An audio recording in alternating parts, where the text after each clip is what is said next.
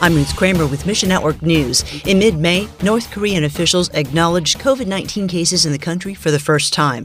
They announced an explosive outbreak with 1.7 million cases. But on Tuesday, authorities reported fewer cases. So, how did a few days make such a difference? Eric Foley with the Voice of the Martyrs Korea quotes a headline from state run North Korean media. Quote, uh, thank you for the quick response by Kim Jong un and uh, credit given to him for the fact that he put forward science based policies that were unconditionally trusted. Sound too good to be true? Foley says all North Korean news must make the Supreme Leader look good. Meanwhile, over the years, many North Koreans have seen God heal people of sickness or injuries, and it's a major reason North Koreans become Christians. Pray the church would grow and that the name of Jesus would be glorified.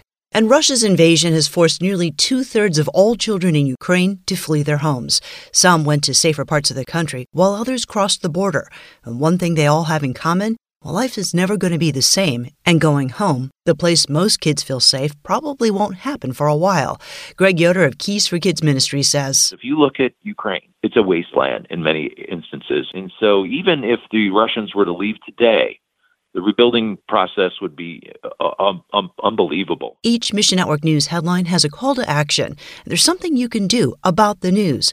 Keys for Kids and its partners want vulnerable kids to have the hope of Christ. Help Keys for Kids print 200,000 kids and teen devotionals in Ukrainian and Russian, and we'll connect you through links at missionnews.org. Mission Network News, a service of One Way Ministries. This month, Bibles for the World is offering the free book, Learn the Bible in a Year. It's a book that'll help you read and understand God's story through the entire Bible in just a few minutes each day. Get your copy when you click on the banner ad at missionnews.org. I'm Ruth Kramer.